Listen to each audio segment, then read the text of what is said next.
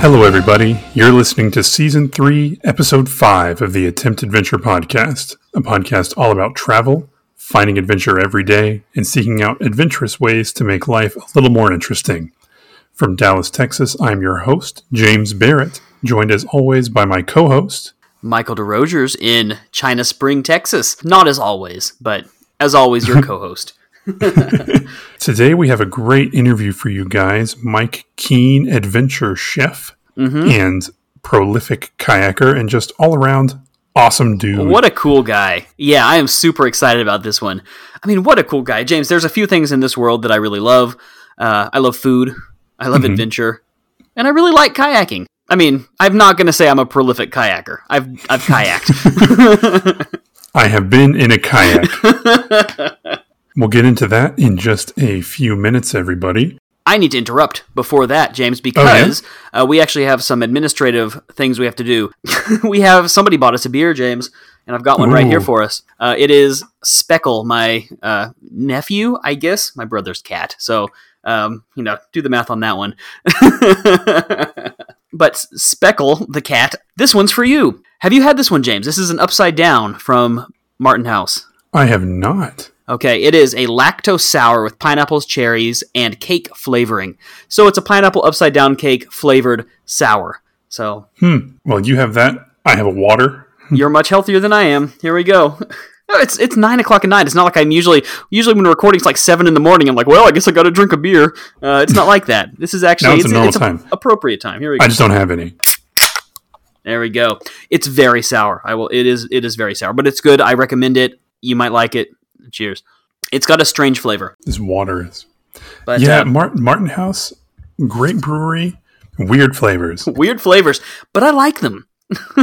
Almost all of them. Thank you, Speckle the cat. That's r- that's right. Yeah, that's right. And if anyone else wants to either buy us a beer or be a you know a, a monthly supporter on our Ko-fi page, you can do that. If you just love the show, you can throw us I mean a dollar a month, or, or you can buy us a beer for you know whatever you want. Make a little donation, and we'll have a beer. We'll shout you out on the show. Yeah, and it, it goes a long way.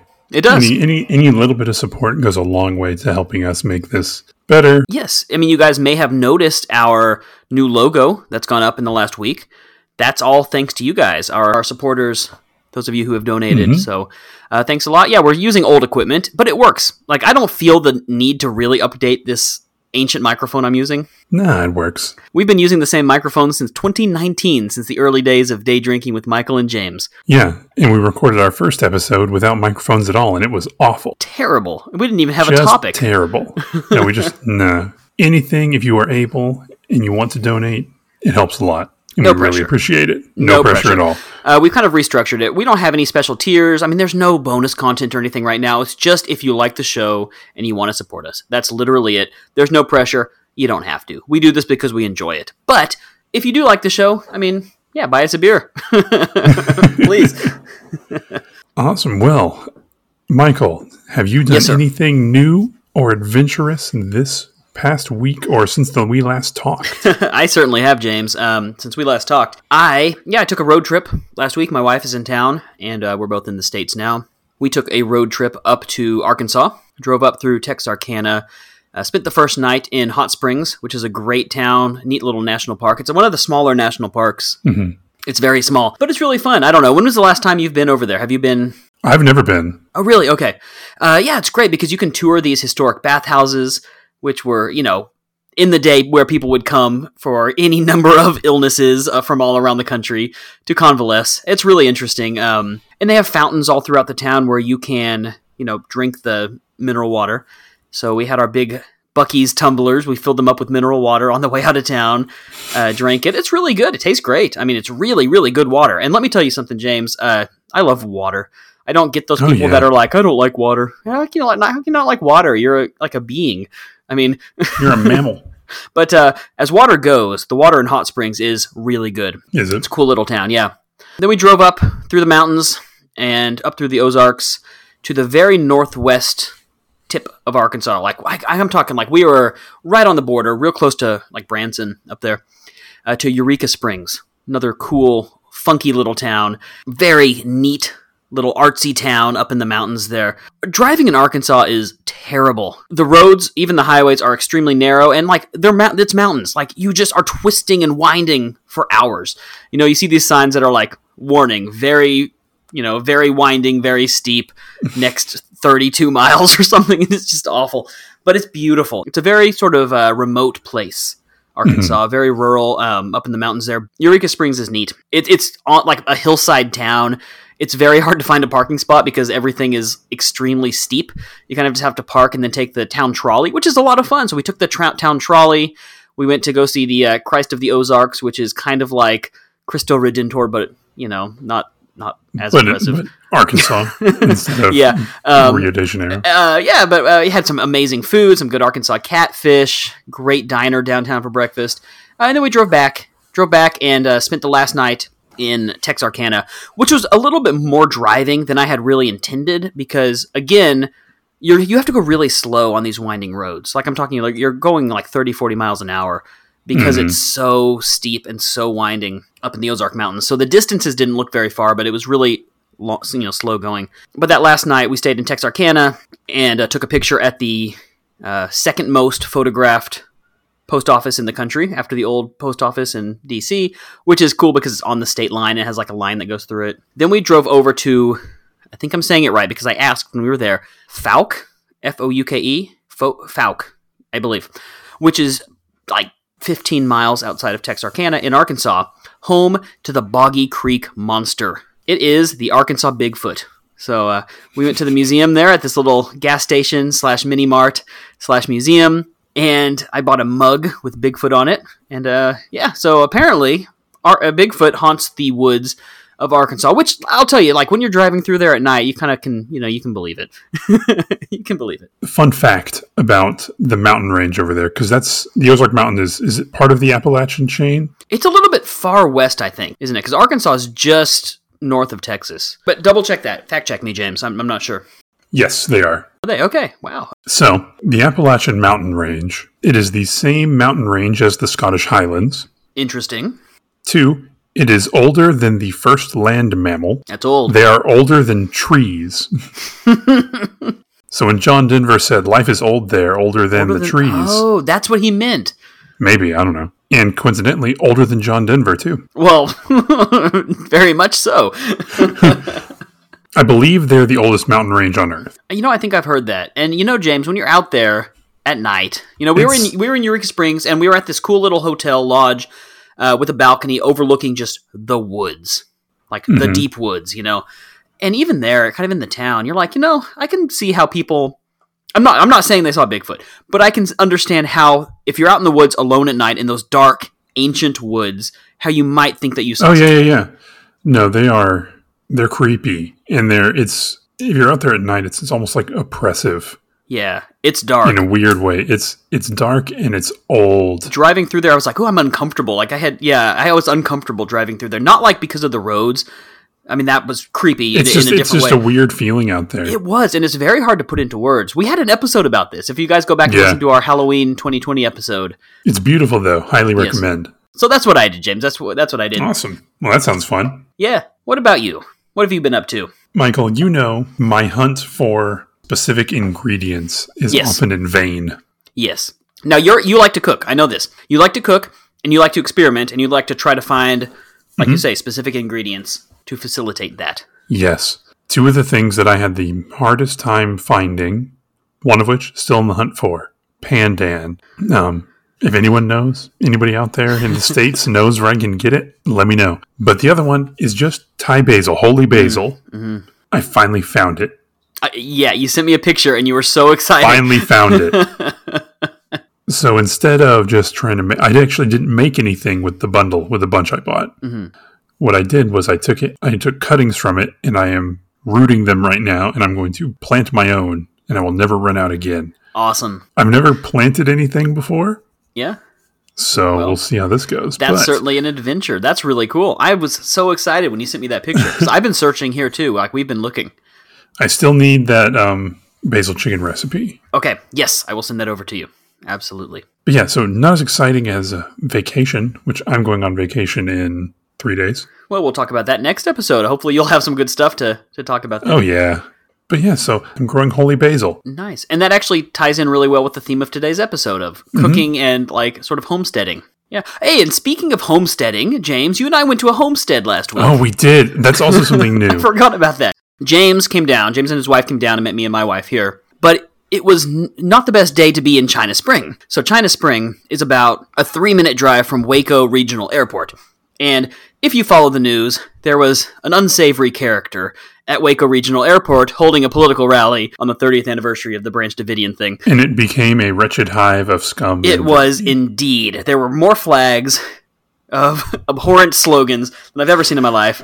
We wanted to get out of town, so James came and rescued us and pulled us away from this tiny little town, which uh, does not deserve the likes of him. And so we were like, let's get out of Waco. So that's that's where our story begins. Yeah, and so why don't you explain what um, Heritage Homestead is real quick? Because you can explain it better than I can. Heritage Homestead is a homestead and working farm in the Anabaptist tradition, and it's it's open to people of all of all faiths and all beliefs or whatever. Uh, but they have a you know it's a working farm. They grow vegetables. They have crops. They have little like local shops. They Yeah. have a, like a blacksmith, and they have like a a mill where they make flour, like a real water mill where they grind up wheat and make it into flour. They have uh, a cheese cave. It's just all sorts of stuff. Like they make jam and and they like have a lot of- like lot of great stuff. woodworking where they make like rocking chairs. Like it's a farm. It's kind of like an old fashioned farm, and these families live out there. They they Mm-hmm. have a homestead out there. Yeah, and so we decided to do that when you when it was more something like, well, we need something to do. That's not in Waco. But I actually really I really enjoyed it. Yeah, it It's one of those things where you where you like you go to it and you're like, eh, you, you will see, you know. But then you're like, oh, this is really nice, actually. So yeah, highly recommend. Shout out to Heritage Homestead. Have you ever? Would you ever consider homesteading? Um, you know, we've kind of Pinky and I've talked about this. We've been talking a little bit about not full time, but Hmm. buying some land up in, uh, you know, a couple hours outside of Bangkok and having a little bit of a mini farm or, or homestead, just a place to get away from the city. Um, it's it's nowhere in the near future by any means, but it's something that we've talked about. I think it'd be fun having some free range chickens maybe and growing some veggies. I don't know. What, what about you? Same kind of thing. Again, it's one of those things where like the ideal of it is better than for me the reality would be. You know, I unfortunately am very attached to my conveniences. And that's a that's a its own issue we're not going to get into. um, we're not going to break down my mental barriers gonna today. psychoanalyze, yeah, James today. Tune in next week. Hmm. Where, but uh, you know, I I think I would like something in the middle, something where I can have an area to grow grow some food or have some chickens or do something like that, but not. I don't want to run a farm. Yeah, no, I don't want to. I don't want to run a commercial farm by any means. Definitely not. But like if I could grow some vegetables and or some fruit trees or have some chickens or a couple goats or something like that, like that that would be really nice. Yeah, yeah. A nice piece of land. There's something about that, isn't that? Like producing Mhm. something that you can consume yourself. Well, it's just something I think of just doing Yeah, something. It's very. I'm trying to think of a good word that doesn't sound stupid. It's very like hands on, like yeah, like natural. you can. natural. I mean, It's a it's a way of living that was everyone's way of living for thousands of years. It was that's how people lived. The urban living that we do today over the course of human history is very very recent. last like 300 years, maybe. Yeah. And that's yeah. and in the America even less. yeah, yeah. We're talking like a hundred years, if that. Yeah. There was a time not that long ago where everyone had their own little farm and everyone grew food and or small communities got together and did it or whatever. But so there's something very it's a way of living that's I don't know. I think people are weirdly kind of meant to do that. yeah. I don't I know that Yeah. sounds kind of like kitschy and weird, but it's like yeah, hu- humans want to do that kind of thing. Like like you get a lot of satisfaction from doing stuff like that. yeah. Why are farming sim games so popular? it's it's peace like yeah but we can talk about that in another episode that'd be good Sure. why is farming simulator popular i can't get into it but i tried No, I think you're right, and I think I think that's a really good point, and um, I agree with you on that. I, I think there is something about that that I find really appealing. I think it's more kind of not being in the hustle and bustle of everything. It's kind of a, a way to sustain yourself without needing other people. And you're staying busy, but you're actually being productive. You're not just earning mm-hmm. money, which ultimately is something intangible, right? You're being productive, but you're making something like truly productive in the most literal sense of it. Especially if you like, you know, I'm building my house or building, you know, these you you're actually you have a tangible like you said, yeah, tangible results with your of your work. So yeah, I think that's it's very satisfying. Yes. Yes, and even just visiting there when we went and spent the day out there, it was it was just relaxing. It was nice. It's just nice, and it's nice to see people that live that way by choice and not by you know some necessity or some whatever. But you know, which yeah, that does kind of lead us pretty good right into the interview. it does. Right. Well, without further ado, I guess, ladies and gentlemen, let's have a listen to the interview segment. This is Mike Keen. I hope you enjoyed the episode as much as we did.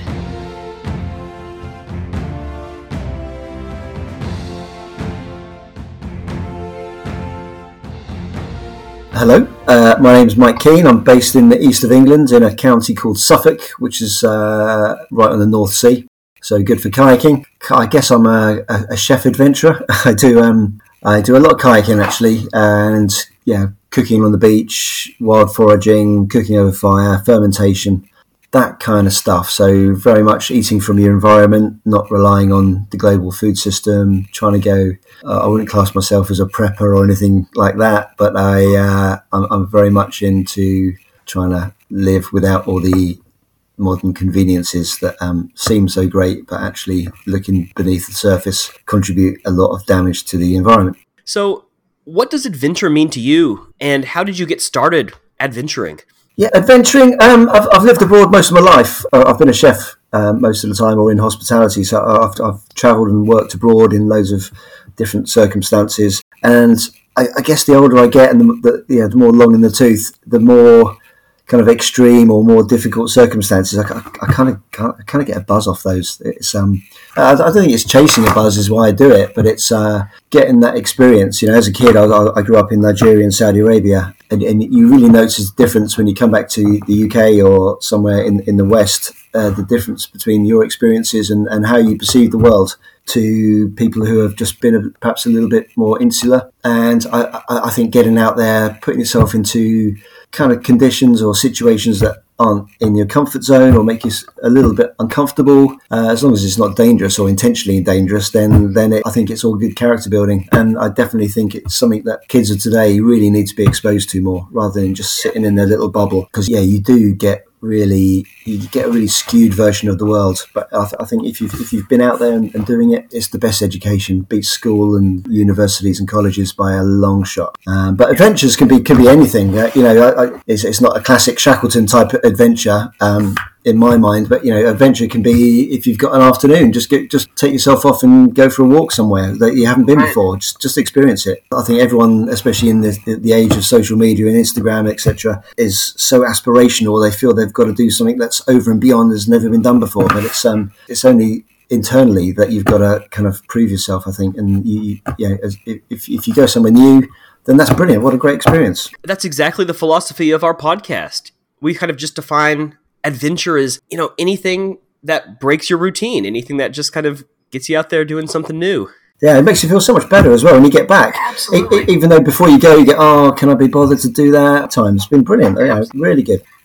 Well, you've got, speaking of adventure, you've got a big expedition coming up. Can you tell us a little bit about that? Yeah, so four weeks today, actually, I head off to Greenland, and a week after that, once I've kind of acclimatized to this diet, which I'll tell you about afterwards, um, I start paddling from Qaqortoq, right in the south on the west coast, and I head 3,000 kilometers up the west coast northwards to Qaanaaq, uh, which is the northernmost permanently inhabited place in the world. Uh, I was there a couple of years ago. I've, I've, spent the last three summers in Greenland, but it's a solo kayak. Uh, I'll be wild camping. I'm aiming to cover 30 kilometers a day, which doesn't sound a lot, but if you factor in downtime for storms or bad weather, um, then yeah, I think 30k is kind of a manageable amount. And hopefully, yeah, by, by the time it gets to June 21st, Midsummer's Day, where I'll be in Greenland, it'll be 24 hours a day sunlight. So if if I've got some good days and it's it's nice clear clear sailing, I can push it a little further.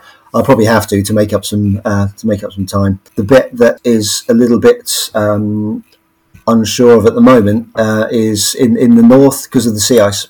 It breaks up at different times every year, and it's even more kind of um, unpredictable because of climate change lately. So um, I've gone through the last few years um, NASA satellite images, and it could be okay by the time I get up to kind of Ilulissat, which is that two thirds of the way up. But there's a possibility I might have to kind of wait it out until the sea ice is broken up and there's some bigger channels to get through. So that's going to be the interesting bit, I think. Well, there's loads of interesting bits in it polar bears, icebergs, all that kind of stuff, but um, that could make a big difference to the end date. So, what's this about the diet? Because I know there's an element of scientific research as well as culinary research. Yeah, yeah. Um, well, there's, there's kind of two scientific projects. The first one is I'll be collecting intestinal samples of sea mammals as I go uh, on behalf of the British Antarctic Survey, plus a couple of other um, scientific um, organisations. And that is to, yeah, I'll send these samples back to, I think it's going back to Cambridge at the moment here in the UK, and they'll be measuring microplastic uh, within the samples. When I say samples, I mean poo. So, yeah, seal, walrus, polar bear if I can get hold of any. And uh, yeah, so it's purely from a kind of pollution aspect to measure. Uh, how much microplastic is in the coastal waters as they go. And the, the, samples from the poo of these animals are one of the best ways of taking it because they go from the surface down to the bottom, and what they're eating is obviously stuff that lives in that area. So it's, it's, it's a really good indication of, of, of, the levels of pollution in that area. The main one for me as a chef uh, is the other project, which I'll be only eating a uh, Inuit diet as I go, a traditional Inuit diet. So for thousands of years, the Inuit uh, survived off just what was what's in their environment. So fish, seal, reindeer, salmon, occasional seaweed, seabirds, seabird eggs, that kind of thing. So um, th- that's what kind of what got me interested in Greenland was the was the diet. It was incredible. They, these guys just eating 100 percent sea mammals or fish, and they and they survive off it. You know, in the in the West, we become so used to, you know, relying on a fridge and safe methods and right, you know, mm, temperature right. check in. And if it's a day past its sell by, throw it away. But yeah, all, all, that just goes totally out the window. It's, it does a complete 180 out there, and it's it's that, that's what kind of got me into it. it. Was like, how the hell can these guys survive? Because as a chef in the West, I've been trained my whole career to you know, if, if it's a day past its sell by, throw it away, or if it looks dodgy, throw it away. Yeah. Turns out that's pretty much wrong. It's not the best thing for the planet if we, you know, we're chucking so much food away. So I'll be doing that, um, and I've linked up with an amazing bunch of microbiologists all around the world, from Stanford to North Carolina, Nuuk, and over in uh, Cork in Ireland. And Tim Spector, Professor Tim Spector, um, who, does a lot of nutrition and diet stuff here in the UK, he is uh, doing a full run of tests on me two days before I leave a DEXA scan, bloods, urine, stool samples. And then we'll be doing that again immediately on my return. And just to measure the difference between yeah, what's happened to me physiology wise over the three month paddling and on that diet but also I'll be sending samples of my um, gut microbiome, again poo, back to these scientists, and they'll be measuring the, the bacteria on, that's on the food that I'm eating and the bacteria that's in my gut microbiome, and, and how that's affected my mental well-being, my gut, and my general health, especially in such a kind of an endurance situation. So I think it's going to be a pretty groundbreaking study. Actually, there's, um, there's going to be some really good information coming out. So that's that's exciting stuff.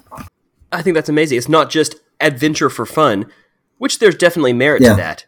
But it's adventure for a greater purpose as well. I think that's really cool. Yeah, yeah, thanks. Uh, yeah, because I'll be I'll be by myself pretty much most of the time. Paddling for for long periods can get pretty boring and tedious.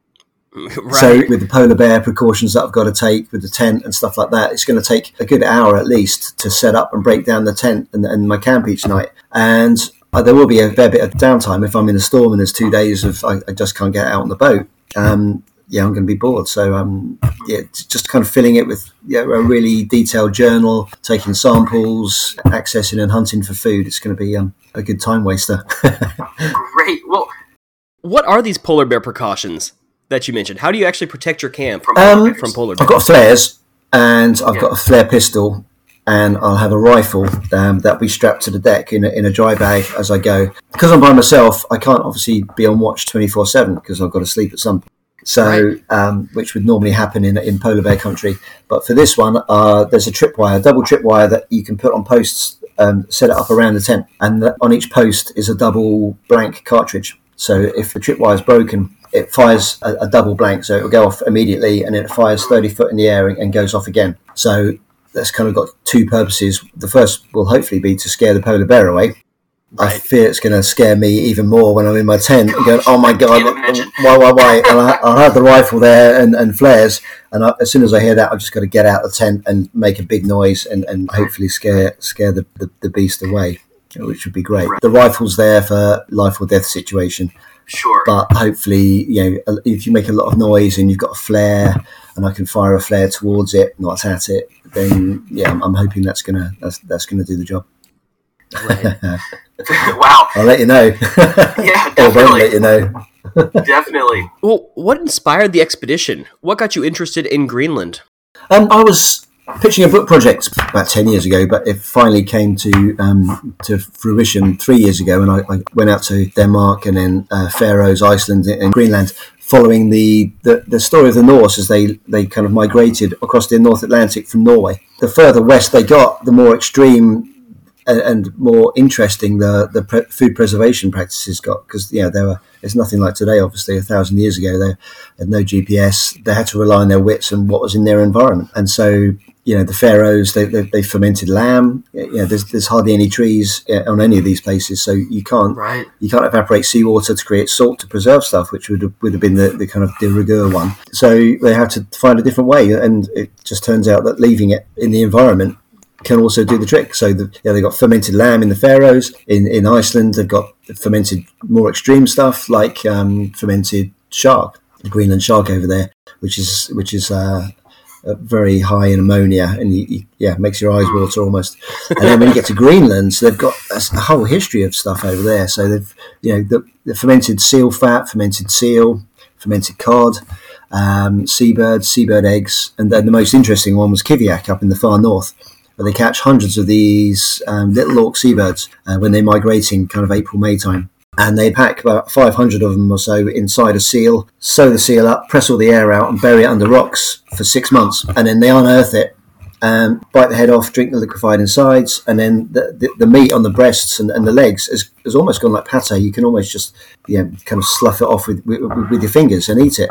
It tastes pretty much as extreme as it sounds, you know. But if you close your eyes, you'd think you're eating a super strong like Stilton or a you know Gorgonzola, you know, a really strong cheese, yeah, which is incredible. But because you know it's meat, I think that's where the kind of disparity comes. And you go, hang on, it shouldn't taste like this. But that's just Right. what that, that's just from what we've been used to as, as we've grown up. One of the seen with the microbiome project actually is uh, an anthropologist from the University of Michigan, and he's done a lot of studies into the disgust reflex and, and how people, especially like polar explorers, have had to adopt the Inuit diet when they've had to overwinter hundred years ago or so, and it's it's, it's like super interesting because the fermentation, the, the extreme stuff, is really loved by people who are used to it, and and that's how we got into the whole disgust is a learned reflex. It's not inherent in our genes or it's it, it, it's not part of our hardwired physiology. It's it's something that we we learn, which kind of makes sense because you know when you're a kid, you. you yeah, you're so fussy and you hate all kinds of stuff, especially the strong stuff. Yeah, any strong cheeses or meats or anything like that, you, you, you kind of steer away from. But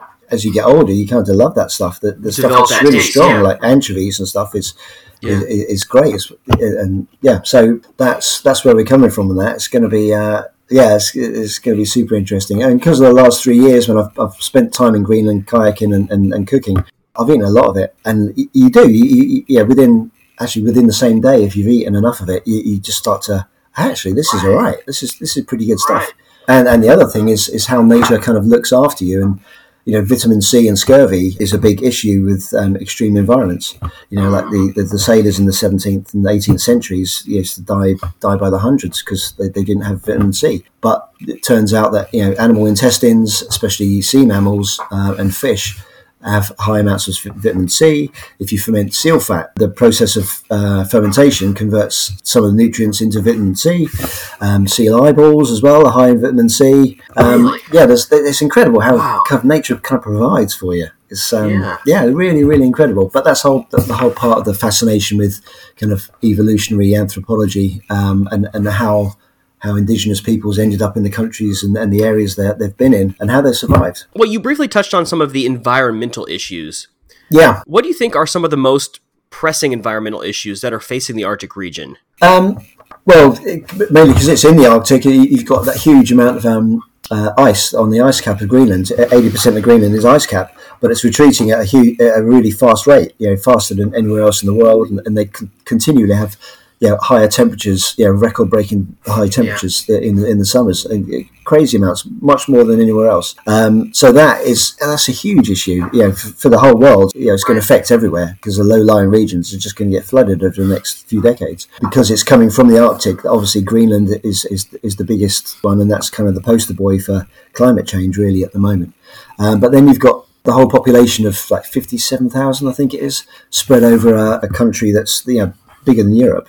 Um, so it's, it's very remote, and a lot of them are on sea-lying area, yeah, the coastal areas. So the, the, the flooding is going to be a problem there as well. But then also part of the reason for climate change is obviously you know, fossil fuels and, and the endless exploitation of the earth um, in, in, for mining, coal, precious metals, and that kind of stuff. And ironically, with the retreating of the glaciers and the ice cap, it's exposing areas that are really rich in, in all, all these kind of precious ores and metals, especially now as we're looking at smartphones and chips and that kind of stuff, which use yeah the more rarer metals. Right. Um, and so they're getting bombarded with, with these companies that have you know, billions of dollars behind them to go mining. So uh, Greenland is, is, is particularly vulnerable to yeah, exploitation by these mining companies. And luckily, the government is, is really, really strong and really pro environment. But that's a lot of pressure to come under financially. So they've got to be protected, um, I think, yeah, by the rest of the world to not capitulate and, and go for these huge, great, really lucrative mining concessions that will give them loads of money. But on the flip side, it's going to it's going to poison yeah fjords and, and the sea and, and just strip the landscape. So it's it's a real catch twenty two. But historically, you know, they they, they um, turned down a uranium mine couple of years ago now in the south, which is great because it would have flooded the runoff of uh, chemical laden waters and, and waste going into the fjords. Would have been disastrous for the for the ecosystems around there. That's a really encouraging sign. And there's a big decolonize movement because they've got home rule, but they're kind of well, they are kind of ruled by Denmark. Right. So there's a big movement um, to decolonize, uh, but they have I think it's something around five billion euros each year. They're subsidised by Denmark. Which, if that was reduced or, or went, that's a huge amount of um, of money to make up. So yeah, tourism or or, or mining companies, and at some point the mining companies just going to throw enough money at it. So that needs to be looked at. And obviously, you've got the you know the different political powers. You've got China, Russia, America, plus other others, all kind of putting pressure onto their companies come into this place. So it's just got to raise awareness of this and, and, and get as much exposure and, and public pressure on there as, as much as we can. I think. So for your expedition, are, uh, what are you most concerned about? What are some of the biggest challenges that you're expecting to face? The, the one that's going to give you most anxi- anxiety will be the polar bear thing. I think, Yeah, even though it's probably not realistically number one on the list, it, it's just the just the thought of it. And if I hear something in the night, I'm like, oh my god, oh my god, is that a polar bear? So that, that's. But I, I've done. I've kind of done all the safety things I can on that. Um, other things will be finding a nice, a, a safe area to launch launch from or land. So if I've been paddling for six hours, I need to kind of plan possible stop routes so you know, there are areas where the, the mountains just go straight into the sea, and there won't be anywhere I can possibly land or, or, or rest up on for maybe tens of kilometres. So I'm going to have to seriously plan that. Do you do that via satellite? How do you know sort of where you're planning to land? Yeah, I'm going um, on good old fashioned maps um, as my daily kind of go to. You you can get uh, pretty much good, reliable information from that, as well as tapping into local knowledge, which is super important. Um, Yeah. But I'll have a really good GPS system and map for the upcoming kind of two or three days. I'll highlight areas where I can possibly stop. So if, if the weather picks up and, the, and it's getting hard going or the tide's against me, then I'll, I'll have, okay, I'm going to have to go back to that one 5K back, or perhaps I can push forward and, and, and hit that one in, in 2K time. But um, I don't really want to be caught out by that because that could be uh, a pretty horrible situation. Uh, you've got icebergs, uh, unbelievable. They're, they're, everywhere on the coast of Greenland. But then if, if you've been kayaking near to one that's flipped over or is calved, it's absolutely terrifying. The, the noise is just it, it, you can feel it all through you, and it's, it's a scary thing. So I've got a good, healthy regard for icebergs, but also you have the tsunami as well. If it's a big iceberg or a big calving off a glacier, it's going to create a, a tsunami. So if, if, you're sometimes within 100 meters of it, it, it can cause a tsunami that's also peppered with ice chunks. It's like metal that can damage the kayak, can damage me. So yeah, that's that, that's one. But but that, that's a very visible thing. You you can do things to mitigate that. And then you've also got uh, whales, potential whale breaches. Very, very rare, but it can happen. You know, if you're in a motorboat or something that's making a noise, then or something bigger, then the, the whales are, are, switched on enough to avoid them most of the time. Yeah. But if you're in a fairly silent kayak, what you don't want to do is have a leviathan jump out on, the, on, on, your starboard side and then crash on you because right. there's oh, not much gosh. you can there's not much you can do about that apart from flip over yeah. and just hope. But and yeah, yeah, I've got all the appropriate gear. I've got dry suits, um, one piece and two piece with all the all, all the neoprene cuffs and, and collars. Um, I've got um, a really good uh, techie setup as well. I've got a sat phone. I've got yeah, this GPS. I've got uh, an, an inReach radio system. So I've, I've kind of ticked all the boxes on that as well. So uh, I've, I've done as much as I can. So gear-wise, what about your cooking gear? What are you bringing along with you in that regard? Yeah, because of the diet, it's uh, well. Plus side of that is that I won't have to a huge amount of space for like ration packs or dried food or anything like yeah. that. So um, a lot of the food will be dried. It, it lasts forever, so I, I, can pick up a good couple of kilo of dried seal or dried ammassat, which is um, little capelin fish, and they're dried intact, so they've got guts and everything in them, um, and bones. So that's pretty much a one-stop shop for being able to survive on. So it's got everything you need. So I'll have a good amount of that. I'll be fishing as I go. Yeah, last year when I was staying kind of two hours north of Nuuk, the capital, I went out every day in a kayak and, and didn't come back with less than three cod. It was it was amazing. You just put the hook in and you catch a cod. Obviously, it won't be that great the whole way along, but I'll, I'll go catch a couple of cods, which will see me through a day or two. So and, and there's settlements all the way up. So I I, I'm, I'm I better buy seal or anything else off any hunters mm-hmm. as, as I go. Built up quite a good network in Greenland over the last three years. So I've got a lot of contacts who are kind of expecting this this Englishman at some point who might right, be who might be wanting to buy some food. So yeah, that's good. And I don't speak Greenlandic, but I've been learning Danish for the last three or four months, so I've got a good basic grasp of that. But I'll have a kind of a, a sheet with all the basic word, basic phrases Great. of survival in, in, in Greenlandic, like the, the, conditions for kayaking, like safe place to land, tide races, but food as well is, is, is going to be critical. So yeah, and, and it's cold enough that I can keep fresh food on on the boat. It'll be about the, the water temperatures can be about one or two degrees um, C Oh, wow. So I'll keep food in there, and it's like like yeah, like my natural fridge anyway. Yeah, so I'm, I'm hoping I'll be okay on that as well. And cooking wise, I've just got a um, just a it's it's called a prospector's pan. It's just a just a I think it's eight or ten inch wide. I've got a Calor gas type, um, you know, gas thing in case I need it. There's hardly any wood out there, so I can't rely on building a campfire. So that's why I've got that. Um, and uh, but I'll pick up driftwood as I go and, and shave it off, start a fire that way if, if, I can. If it's been raining for ages, it won't work, so I'll have to go back to the gas. But then a lot of it is is kind of fermented, and you can eat raw anyway. So um, it's, it's going to be interesting. I'll, I'll, be sick of cod, I reckon, by the time I finished. I'm sure. well, it sounds really physically intense as well. How do you prepare physically for an expedition like this? Yeah, I've been uh, doing a lot of gym work um, you know, like the arm bike, where you, you, I just get on that for an hour pretty much every day and just do just do that. I've been in the gym. I've been doing a lot of kind of a lot of cardio stuff, a lot of um, low weight, high repetition arm arm and torso stuff. So yeah, I think that's as much as you can. I've got a kayak here on the coast as well that I've been out in quite a bit over the winter and stuff. It's not it hasn't been ideal. And the if, if it's too if, if the weather's too rough out here, I won't go out in that. Um, but the gym work has been been pretty good, and obviously I'm going to be building up because of the. Um, I, th- I think we'll have eight or nine hours of sunlight by the time I get there, but when I start, so I won't be able to do huge amounts to start with anyway. So that will be a gradual build up as well on that. So um, yeah, I've, I've, I've, been I've been doing some good a lot of gym work for the last six six months or so. So I've I've, I've, I've built up quite a lot on that. So yeah, I don't know what I'll look like at the end of three months of doing it, but um, I suspect I, I, I, yeah, I'm hoping I'll be really buff. Yeah, well, I'm sure you'll get in great shape. yeah, yeah, I hope so. in your daily life, I know that you try to live more sustainably as well. Yeah. And I know uh, you and I have talked a bit about your homestead. Tell us a bit about that. How do you try to have that sustainable living in your just regular life as well? Yeah, we've got uh, about acre and a half here, and my partner grows loads of veg, um, loads of heirloom stuff. Um, yeah, stuff that's yeah hasn't been as economically productive, so it's kind of fallen by the wayside commercially, and you don't often see. Um, but it's, it's, it's making a big resurgence now because people are going back to these traditional things that uh, humans have survived on for know, hundreds, thousands of years.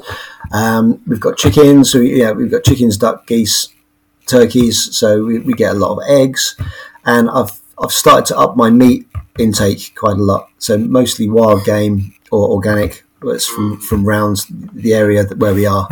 So yeah, I, the, the, the thing I'm really kind of anti against the, the, whole global food system is is so reliant and a, and a, big driver of climate change at the moment that we need to be and it's, it's, most of it's totally unnecessary we don't need to be importing you know avocados from Mexico or apples from from New Zealand um, and that's one of the things that kind of is highlighted in Greenland every little settlement has got a, a small shop again subsidized by Denmark, that you can go in and buy frozen pizzas or, or salamis or cheeses. Um, and, and, fresh fruit sometimes you can get kiwi fruit and bananas wow. and stuff in, in, in, these in these places which again they don't grow in England um, so it's it's just as wrong to kind of to, to buy it from here but in Greenland when you look out the window and it's just it's just icebergs and there's there's clearly no farming or agriculture going on it's you know, the difference is even more stark when you've got an avocado in your hand and you start. It just really make, makes you aware that that avocado has come on a boat back to Nuuk from Copenhagen, and it's probably come from a European hub from Mexico City or South Africa or somewhere. And you think, oh, wow, how did these people survive before we had the transport system? And the answer is yeah. you just ate what, what was available. And it was in fact, it was probably better than ha- having all these kind of monocrop culture foods that are transported all around the world, yeah, relying on oil and gas, um, fertilizer and antibiotics and everything in, into the water table, microplastics everywhere. It's, it's you've just got to get away from this whole processed processed food culture that we have and, and look around the environment that you're living in and okay what what would I have been eating a thousand years ago and that's how we've evolved as, as a human race. And we evolve so slowly that it takes thousands of years for any kind of changes to, to happen of ad- adaptation to you know uh, external influences. So it's it's no wonder that you know we, we, were ticking along just fine for hundreds of thousands of years, and then in the last say 500 or 300 years, when since the industrial revolution, and we've been importing stuff, pumping chemicals into the earth, and suddenly we've got all these all these diseases that were, were unheard of hundreds of years ago. Um, and, we've got allergies, intolerances, uh, diseases everywhere, obesity, our immune systems are shot. Um, it's it's crazy, and and, and you, you, can track it all back to kind of the capitalist kind of ethos behind behind modern society. And there, yeah, there are some good things to come out of that. Um, you know, the hospital and the healthcare side of the trauma and that kind of thing is, is, has been fantastic, but a lot of it is is just pointing the finger at shareholders and constant growth that companies need to have to satisfy shareholders. It's um, right. And, and, and, and that's what's driving you know, processed foods is the, the need to you know, decrease costs, increase sales, and, and get it out there. And it's it's just so wrong. And it's it's one of those things that has been kind of hidden um, amongst you know general life.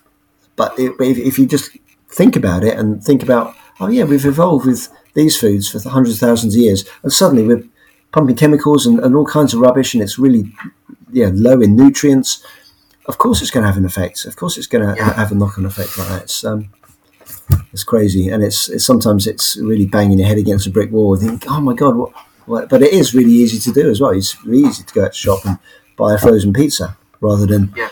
go out and shoot a rabbit or grow your own vegetables. Right. So it's, it's, I think it's just something that's that, that, that that's got to be people have got to be made aware of more, and so they can make their own choices on it. Well, then for someone like me or probably our listeners who love travel and want to be adventurers, how can we balance the desire to experience different cultures and cuisines with the need to be mindful of that environmental impact. Yeah, that's that's a good point. I, th- I think you know, air travel is obviously a big one as well. So mm-hmm. you know, there, I don't think there's an answer to it at the moment. You know, Yeah.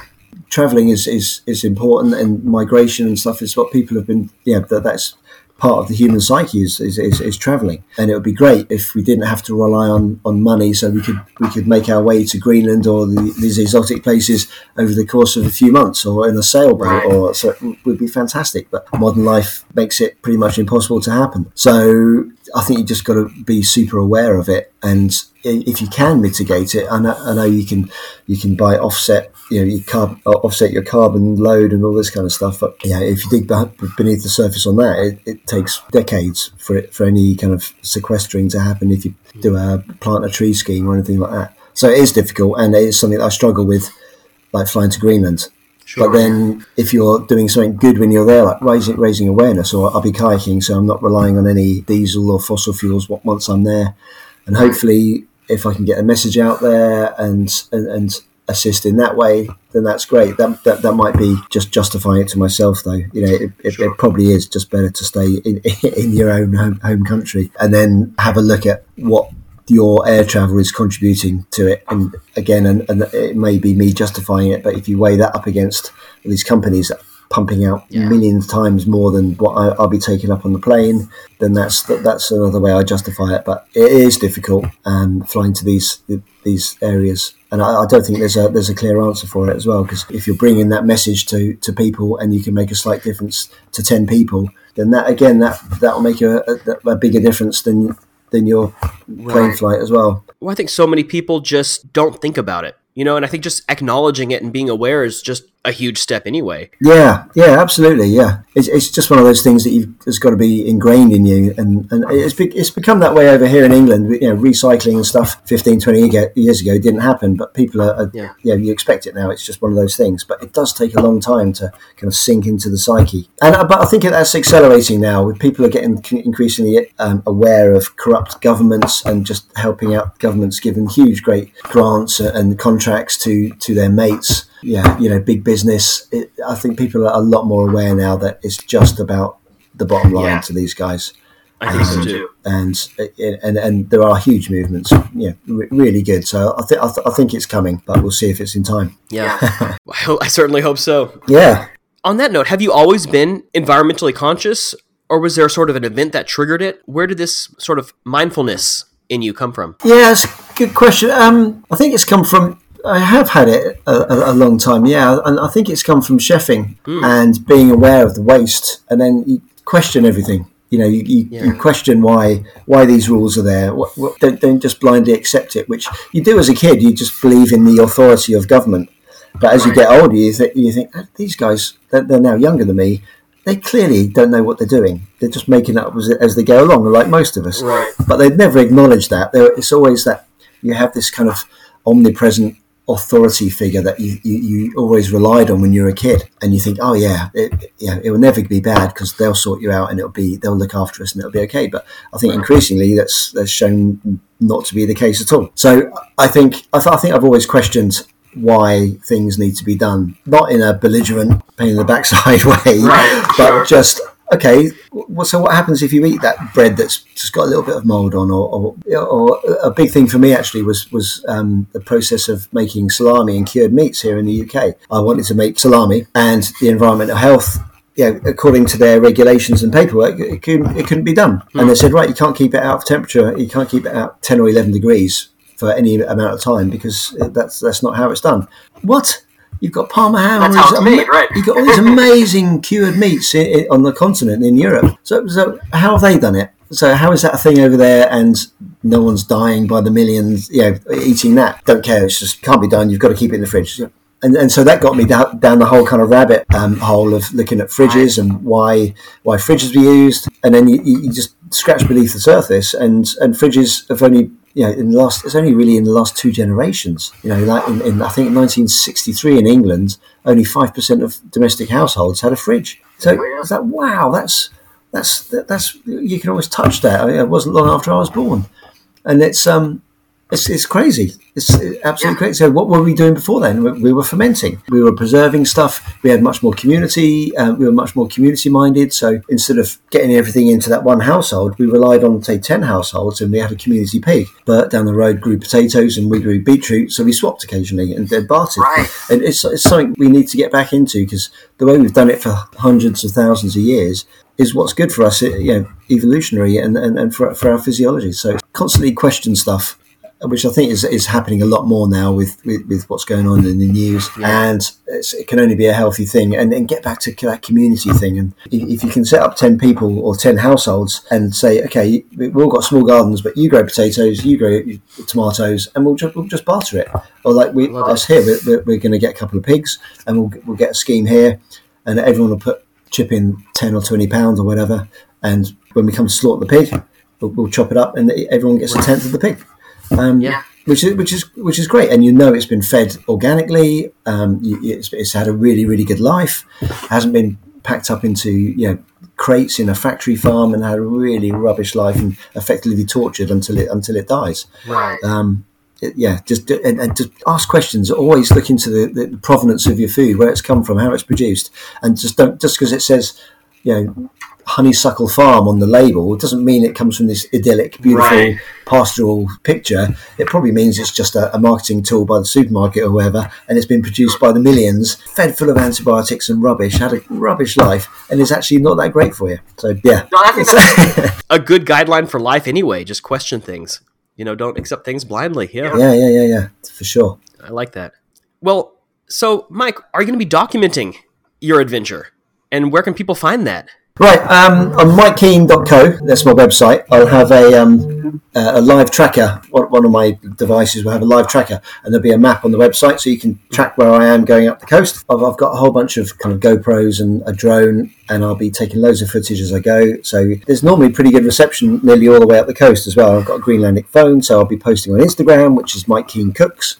I'll be on, I'll, I'll, and that automatically goes to my Facebook, which again is if but Mike Keen Cooks. That'll be find it on there. Quite an interesting development is I've got a Norwegian filmmaker who will be turning it into a documentary, which is really exciting. Wow.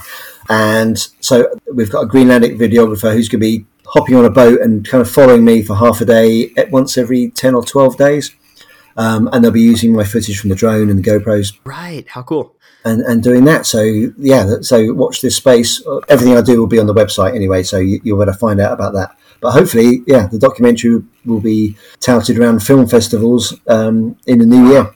Um, so fingers crossed for that one because that would be great. That's excellent. I'm excited for that. We'll have links to all of that in the show notes, of course. So anyone listening to this episode will be able to click on those and go right over and check it out. Yeah, but I'm super excited to see it and to see your pictures and your videos and Yeah, well, I'd love to come back on if you have me uh, yeah, afterwards and, and let you know what Let's happens. have a recap. Yeah, Absolutely. if I don't get eaten by a bear. It's a plan. it's a plan. I would love to hear all about it. Brilliant stuff. Well, thanks for having me. Gosh. thank you so much, Mike. I'm glad we finally got the chance to do this. Yeah, great. We had a bit of uh, some troubles before, but I'm glad we finally made it work. It was a blast. Me too. Absolutely, you will be back on. I would love to hear the recap Brilliant. when you're done. I'll be there. All right. Thank you so much. You take care, sir. All right.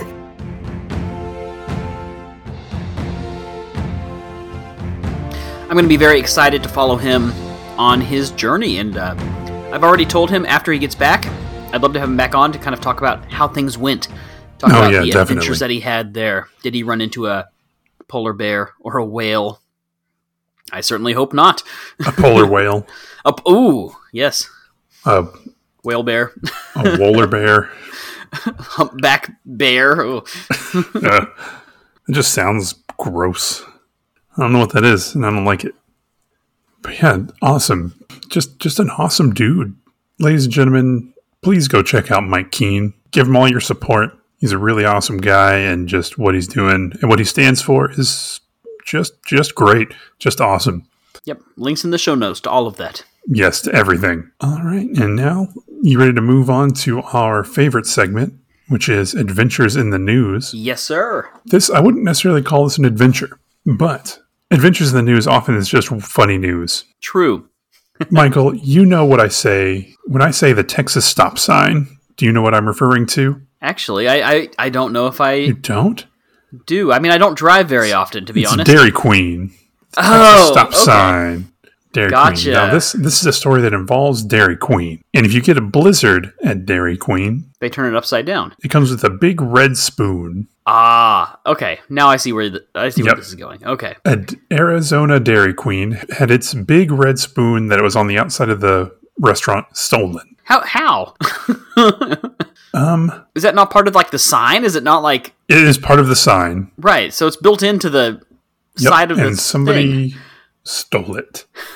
This is not a little spoon. It's like stealing the golden arches. Yeah, it'd be like stealing the McDonald's golden arches. And so it was found around 7 a.m., two miles away from the scene of the heist. They're calling it a heist.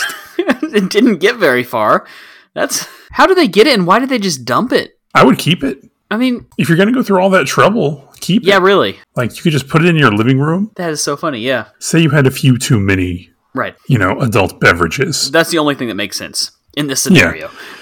Say you had a few too many adult beverages. You don't really know what you're doing, and you wake up and you have the Dairy Queen giant spoon. You panic. Yes, but j- don't you just keep it? it's it's kind of like it's kind of you know when there's like art heists Mm-hmm. and these famous paintings like uh, the Scream, which has gone missing. Once you have it, though, you don't dare display it. What's the point, right? You have it, but you can't have it like you can't display. it. You can't have it showing. You have to have it in some secret room in your mansion, right? For These like people that have your these- own private view. Right. So do you have to build like a special secret like room for this where only like your trusted friends that come over for a billionaire party get to look at it? Like you pull down the book on the bookshelf and the bookshelf swings back and it's a secret room with the big spoon inside of it. the big spoon and the scream. I would you get both. It's really just someone he's got all the famous paintings he wants, and now he's just off like he has the McDonald he has like the golden arches and Do you remember like, when that golden toilet was stolen a couple years ago? Yes. It's like that, and that's in there too. Just all the dumb stuff people have stolen, like that shark like- that somebody.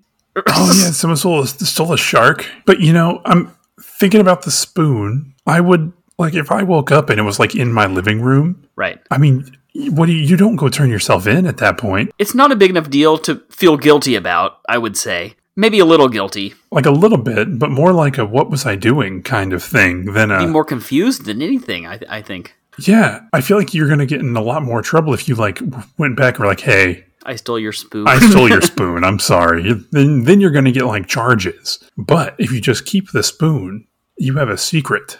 it's like the frat houses with the road signs. You know, Oh yeah. Or if you grew up in Texas, did you ever have a Whataburger? They have the little wood table numbers. I know what you're talking about. I don't own. I don't possess one. I do not have one. No, but I, I do, do. know what you mean the table like number where they bring you your order. Yes. I do have a no smoking sign from a hotel that uh, I didn't mean to steal. It just somehow ended up in my luggage, and I was unpacking after this trip, and I was like, "Huh, a no smoking sign." that. It's a little metal, like a little stainless steel. You know what I do? I do have um, Chili's used to bring you their skillet queso in an actual hot skillet. Right. And it had a little handle cover with little chili peppers on it. I have one of those. I don't know how I got it. Come to think of it, I think my roommates and I did one time have a heist where we each procured a set of silverware from the dining hall. But I'm pretty sure the statute of limitations is over now. Um, what? Hang on. What is it? statute? Statute of limitations for stealing silverware, which actually is um. oh, Okay, it's fine. Now you're good. If the property is below nine hundred fifty dollars, you may only have one year to file a misdemeanor charge. If it's more serious cases, four year statute of life. Out of college for over ten years. It's fine. Um, Oh, you are good. You can you can finally clear your conscience. and I took a spoon and a fork. We all did, and we made a blood pact, never to speak of it. But uh, the statute of limitations is over, and it's uh, They can only try you in civil court now. You're gonna get a letter from Baylor. I have more than given them the price of a spoon, so I think we're even. It wasn't even a Baylor spoon. We just we just needed them. You just needed silverware. I did have a friend that would go. You know, they have the milk dispenser. Yes. She had a gallon jug that she bought one time and just would refill the gallon jug with milk. She eventually downsized to a half gallon because you don't know how long the milk's going to last. And you know the thing is, in college, no one's going to question that. Everyone's like, "Yeah, why not?" Everyone looks at you like, it's a good idea. I should do that. But anyway, that's Adventures in the News. Well, that's funny. You're right. Okay, Texas stop sign. I, I am. I do understand what you mean by that. Um, it is the only time I go to Dairy Queen. And I like Dairy Queen. I do too. But have you ever just been at home and be like, I want Dairy Queen? No, it's only when you're driving somewhere on a road trip, and they're all exactly the same on the inside. Oh yeah, and the thing is, now they have the DQ Grill and Chill, and they're not as good. They're all fancy and like clean. Dairy Queen shouldn't be clean. No, it should be everything should be sticky. A little bit sticky. Yeah. Like the tables all have to be either sticky or wet, and the floor has to 100% be kind of sticky. Uh, yeah. Your shoes have to go like. And it's either it's either run by very very friendly like elderly people or really like over it like 15 year olds. Yep. There's no in between. True. the food and everything else is the exact same no matter what. You know it's hilarious? There's Dairy Queen in Bangkok at all the malls. I'm like, this is not right. Dairy Queen shouldn't be at a shopping mall. It needs to be on some little like abandoned road where it's the only place to stop for like 50 miles. So if any of you out there have never had Dairy Queen, seek one out. You will not be disappointed. You will not. Or maybe you will, but I don't really care. You'll be I like disappointed if you dine in. If you just get a Blizzard to go, you'll be you'll be happy. it. You will be disappointed if you expect anything other than kind of sticky. everything's it's like um Dairy Queen is to McDonald's what Waffle House is to like Denny's. IHOP.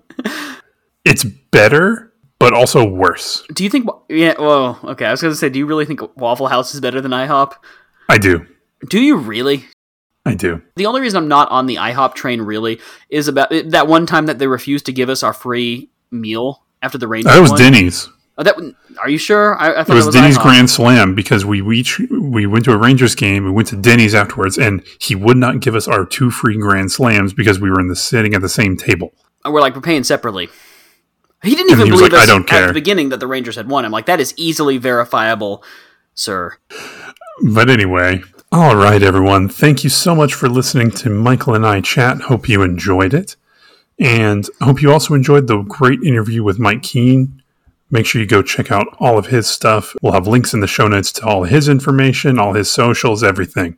If you want more Attempt Adventure content, you can find us anywhere you get your podcast at Attempt Adventure. You can find us on Instagram, also at Attempt Adventure. And you can find us in two different places on YouTube. Michael, you want to tell it real quick, just so I make sure I get it right? Yeah, if you just want to listen to the episodes, you can go to Attempt Adventure Podcast. If you want to see our videos, games, and bonus content, you can go to at Attempt Adventure. And you can find us there where we do things like play GeoGuessr or Geotastic, a City Guesser, and do our little bonus videos like last week when we did our photo walk, micro adventure here in Waco. Yeah. You can check us out on Twitter at AttemptPod. I I don't get or care for Twitter, so Do it if you want. there. but Instagram, we're doing a lot better with Instagram Yes. and YouTube and Facebook, of course. Yes. Attempt Adventure. Check us out anywhere, any of those, and you will not be disappointed. Also, make sure to visit our website, www.attemptadventure.com, mm-hmm. where you can find blog posts, pictures, show notes, links to all of the previous episodes, and a handy little contact us button so you can send us listener mail, suggestions, anything you want. Alternatively to that, you can also email us directly, hello at attemptadventure.com, and it comes right to us. Both of us, Yeah, we both get it. We both read it. we do. If you if you're feeling generous, please go and leave a review on the podcast. It helps us grow. It helps us just reach more people. A five star one if you're feeling, you know, just generous. But we value honesty over platitudes.